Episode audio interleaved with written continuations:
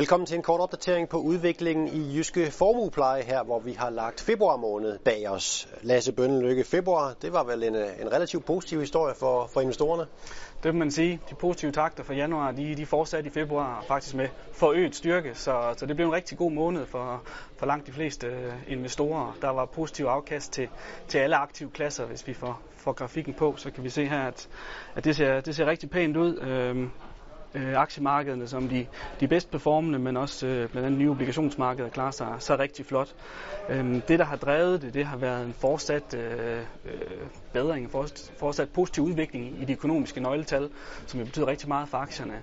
Derudover så skal en del af det også tilskrives, øh, fortsat tilskrives øh, Trump og hans øh, lempelige tiltag, som han har annonceret. Øh, derudover så har vi afsluttet regnskabssæsonen for fjerde kvartal 2016, og det blev den bedste i, i, i to år. Så det er alt sammen med til at skubbe de finansielle markeder i, i den rigtige retning. Og lad os jeg gå ud fra, at øh, det også har haft en positiv effekt på afkasten i jyske formuepleje. Det har det. Der er positiv afkast til, til alle profiler i, i formuepleje. Dem, der gør det bedst, det er dem med, med flest aktier, da det er aktien, der har, der har drevet det.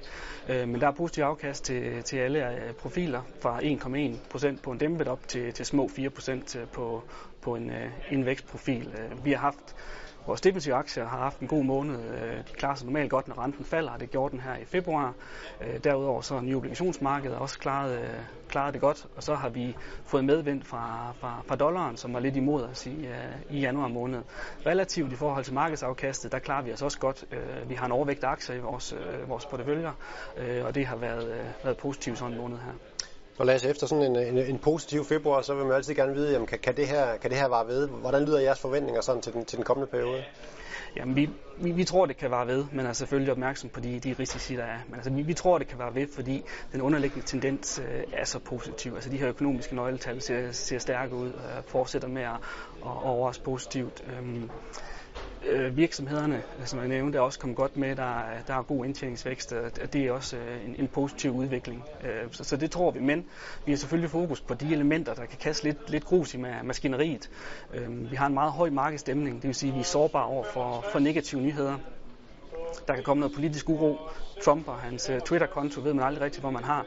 Derudover så er det de her valg i Europa. Uh, der er valg i, i Holland i, i marts. Det vil nok ikke betyde det helt store, men uh, det som kan komme til at, at få en hel del opmærksomhed, det er, det er uh, valg i Frankrig, som er her i slutningen af april uh, og starten af, af maj.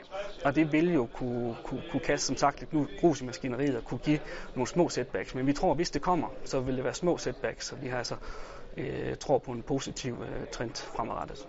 Lasse Bønnelykke, det lyder godt. Tak for kommentaren, og til dig. Tak fordi du kiggede med.